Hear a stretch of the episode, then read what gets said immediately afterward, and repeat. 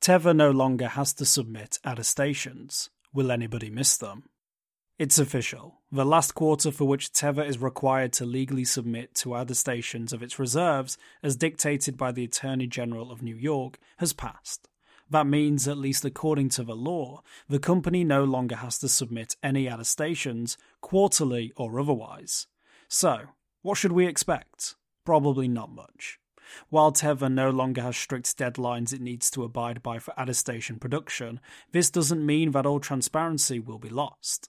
Indeed, the firm still has a transparency page on its website that details how many Tethers have been minted. Unfortunately, for a while now, the page has included a number of incorrect details concerning frozen Tethers and other minutiae. This would suggest that it probably can't be relied upon 100%. Meanwhile, the previous attestations from BDO Italia, MHA Cayman, and Moore Cayman remain available here, even if no more will ever be produced. Does it actually matter? The reality is that, as far as the public is concerned, Tether's attestations provided more questions than answers.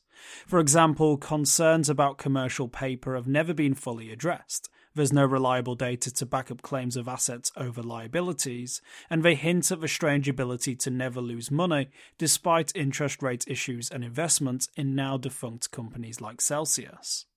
The attestations ultimately likely did little for law enforcement, who have probably acquired much more interesting data and customer information from taking over Signature Bank.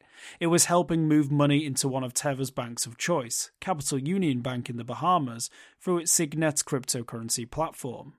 We've reached out to Tether and asked if the company plans to continue to provide quarterly attestations, but by the time of publication had received no reply.